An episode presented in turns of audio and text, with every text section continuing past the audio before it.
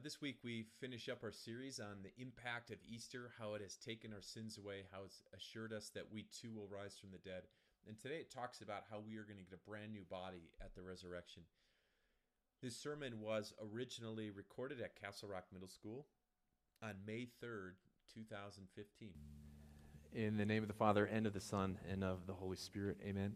Uh, we're finishing up our series about Easter impact, and uh, we'll talk about kind of the overall view that Paul has. Today's going to be a challenging sermon in the sense that we've got a section. You heard it in our lesson for today. It was a long section, and how many of you, as you read that, are going like, "What in the world is he talking about?" Nobody? Okay, good. I did, you know, like the first time, this is going in and out. Um, I did the first time you read that, you're like, what exactly is it in? So we're going to spend a little time, we'll figure that out, and then why does this actually matter for you, like tomorrow, when you go and function, and when we look at this whole section? So we're talking about life change, is what we're getting at today. This seems like it's going in and out. Is that just the way it is? No one else noticed? Okay. Uh, we're talking about life change. How many of you, if I said, like, you could have change in your life, would be in for that? How hard is that? Be more successful. How many of you are like, yes, I think it, it, you could pick the topic, right? You could say, I wish I was more successful in my marriage, or I wish I was more successful at work, I wish I was more access, uh, successful in my physical goals, or something like that, parenting, uh, whatever. I bet there's a single, there isn't a single person here that wouldn't have some desire to have some life change going on.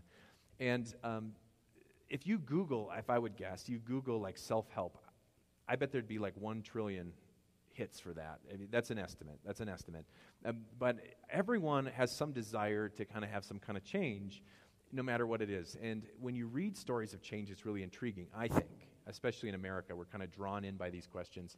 If you read about someone who was disorganized and now is organized, or someone who is like in a situation of poverty and now they make their way and they graduate college, I think all of that is pretty fascinating. Biggest Loser. Has anyone ever watched the show? I haven't watched it recently. There's a guy named Mike he was 27 and he weighed 500 pounds. And he lost, I can't do the math fast enough, uh, 200, why can't I do the math? 42 pounds? He lost 200, I just did that wrong, 262 pounds. So he, that was totally unnecessary. It should have been done in advance. Uh, he lost 262 pounds, so he, he, like half his body weight. And he said he's having like the greatest year of his entire life, being 500 pounds. Now he's 238. He feels fantastic. Is all change good, though? Even when it's necessary. I'm guessing um, if you're normal for this area, many of you have moved in here. Some of you grew up here, that's fantastic. Um, you know, both of you that grew up here, that's really fascinating. But most people have moved into this area, which is fascinating, right? You're off in the distance and you're saying, hey, this could be a good situation. I want to move here. It's really exciting, but also some trepidation whenever you make some kind of change like that. I'm guessing, if you're American, some of you have a, a specific job you're in right now. And if I could just give you a free card that says, like, just go get a new job without any of the terror of trying to find a new job, I think there'd be a number of people that would think about it. Not just a job. I think some of you would think about if, if I could get a new career, you know, they always say you got to do what you love. If I could get a new career right now, I think I would think about doing it, but there's so many other outside pressures, right? You've got bills that are coming out, you've got a certain level of experience, and, and just to change, even within your field, is kind of a terrifying thing. So change is, is sometimes completely necessary, and that's a biblical theme that we're going to run into today, but it's also somewhat terrifying. So to kind of get the thought pattern that the Apostle Paul is talking about, we get this long chapter, 58 verses about the resurrection. The first part, he says this um, there's people who didn't think there was a real resurrection from the dead. So he goes, guys or gals, we saw it. There's 500 of us who have seen it. I saw it. The disciples saw it. Mary Magdalene saw it. We all saw it. So this is a true event. And he says, besides, if you did not believe in a resurrection, if there is no resurrection, then you're actually still stuck in your sin, which is kind of a big deal. Then he says this also has other implications. We use that word first fruits. So he's saying, if this did not happen, if Jesus did not actually rise, then you're not going to rise. He said, this is proof that this is going to happen. And now we get to the second part where people are a little bit confused. They're like, okay, okay, um, you say there's a resurrection, but how exactly and what exactly is that going to look like So this is kind of where he's at. He says, Some of you will ask, How are the dead raised? With what kind of body will they come? And I, at first I thought this was kind of a silly question. But then I thought, like, our experience in movies and books and literature, when something comes back to life, is it generally good? So, you know, let's just go on a little walk here. Uh, we'll go all the way back to W.W. W. Jacobs. Has anyone ever read uh, The Monkey's Paw? It's going to sound familiar when I, yeah, this is like a high school thing. And I, I had to do some Google searches. So Google search, I thought it was Agatha Christie. And then I'm like, no, no, no, it's Edgar Allan Poe. And then I'm like, no. So I'm Googling like body comes to life, scary, you know, like. So W.W. Jacobs, 1902, he's British. And they got this thing from, uh, from India, this kind of charm. If they had this monkey's paw, they could make three wishes. Okay? That's the story. And you're like, okay. And uh, she, the husband says, This is bad news. we got to get rid of this. So he throws it in the fire. His wife sneaks it out. you laugh so hard that your wife sounds like she does a lot of sneaky things, but we'll just. Um, so she sneaks it out and she makes a wish that says, If I only had 200 pounds, so kids are in here today, we don't have rock kids. If I had 200 pounds to pay off the rest of her house, this would be fantastic, or flat, or whatever it was.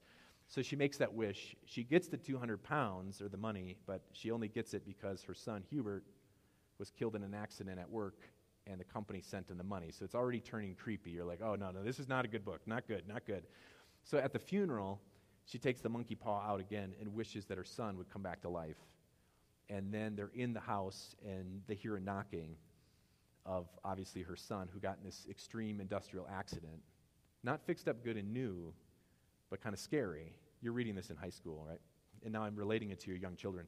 And so, very scary. So then he makes a third wish and the knocking stops. So you can kind of guess where that all goes. So that's, that's 1902 already happening.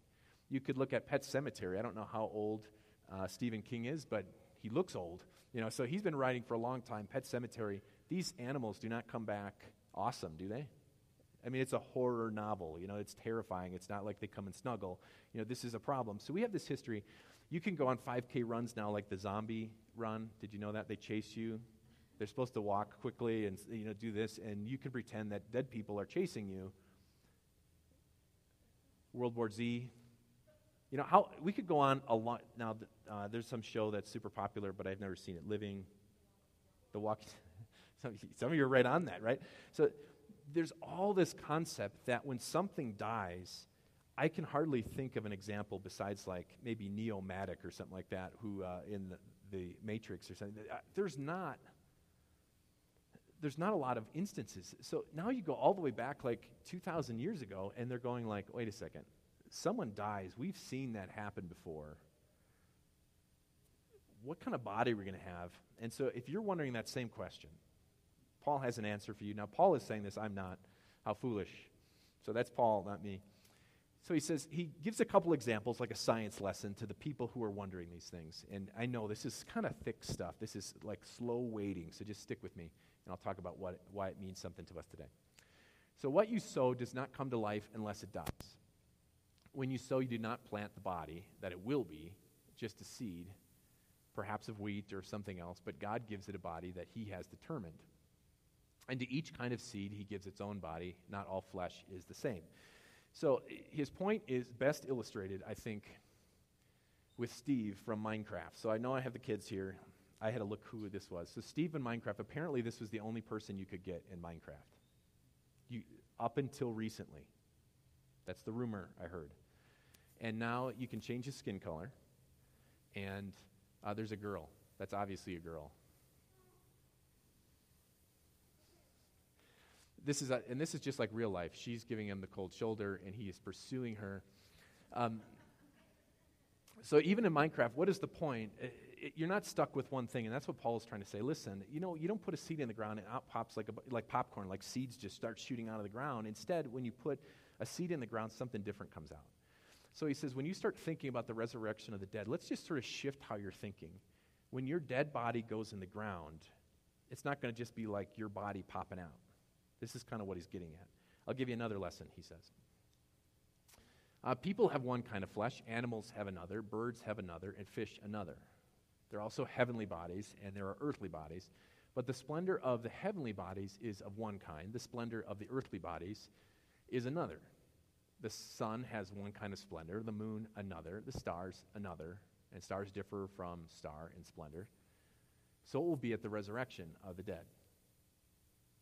So we'll just pause there for a second. He's basically saying, just look around. Not everything has the same body. God is pretty creative here. So, God, if He can create bodies all on earth, fish and animals and humans that are all different, and if you can look up in the sky and He makes all those kind of heavenly bodies all different, when you start thinking about your resurrection the dead, don't get locked into some kind of mindset. Because He says, the body that is sown perishable, it is raised imperishable. And kids, just for record, that doesn't mean gross.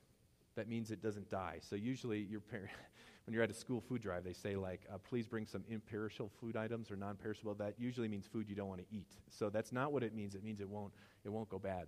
It doesn't actually go good ever either. But so imperishable, it is sown in dishonor. So we're sown in sin. So just picture your own body. We live in this world, and we've got a lifespan to us, but we're going to rise and we're never going to die. We die in dishonor the effects of sin and the things that we've done to ourselves and our life, but now we're going to be raised in glory. We're sown in weakness and it's raised in power. It's sown a natural body, it's raised a spiritual body. I don't exactly know what that means. Uh, Martin Luther, 500 years ago, attempted to try and explain what this means. Uh, he says, The body weak and devoid of all strength and power, though it may now be when it lies in the grave will be so strong that with one finger it will be able to carry this church and play with a mountain as children play with a ball. Nothing that it decides to do will be impossible for it. It will become so light and nimble that it will soar down, uh, both down here on earth and up in the heavens in a moment. I don't know. I don't know what our body's going to be like. It just says you, because of the sin that has affected us in this world, we're, we're perishable and we've got a shelf life and we die and we're weak. But he's saying, God, just change your mindset for a second. You're going to be raised imperishable in honor and glory and in power. I don't know. Does that mean we're going to be like uh, Captain America or something where you can suddenly run super fast and you're super strong? Is it going to be like Edward from the Twilight movie, like you're extra fast? And you never have to sleep, which would be terrible because sleep is pretty fun. You know, like sleep is great. So that that'd be like someone saying in heaven, "You'll never have to eat." I'm like, that that doesn't sound that great, actually. You know, but it, but it, heaven talks about a feast, right? So I, I don't know what it's going to be like, but I, let's just suffice to say. I, and I don't. Is Martin Luther crazy here? I've never heard it that way until I heard him read it. You know, when, when I was a kid, they would just say, like, oh, your body uh, is just fixed up without sin. So you're thinking, okay, I don't have all the moles that I have now and I don't have back pain when I wake up. I think God's saying there's a little bit more to it than that. And when you are raised from the dead, you're not going to be some creepy zombie. You're not just going to be just a tiny, fixed up version of yourself, but there's going to be something magnificent and something glorious and something that you outer, otherworldly that you can't even get your brain around. So, why does this matter? Uh, most of us want to change. We want to be different. Uh, physically, let's just stay in that realm. We, will just avoid jobs and all this other stuff. Physically, I bet everybody in this room has something that they would change about themselves. 15 million people think so. That's how many plastic surgeries there were last year. Number five on the list, uh, I'd have to look at some of these. It was uh, just by parts. So they did eyelids was on the list, facelift, uh, lip, uh, liposuction, and number one, you can kind of guess. I'm not even going to go there. So, why, why is it that we want to change these physical things? Like, why do we like go on these endeavors to try and get you like more physically fit? Why am I investing in braces with my kids? I mean, because we say life's hard enough as it is, and you don't want self-esteem. Is that it? You just want to feel a little bit better. Does it actually change anything, though? Sometimes. Mike, who is on The Biggest Loser, that same example, said a year later he still struggles with his weight and hasn't solved all his problems and he's still struggling. I guarantee any change that you've made hasn't really taken away all of the issues in your life. No matter how fit you get, no matter how good looking you think, you, no matter how great your hair is or other body parts, you still look in the mirror and it's still you, right?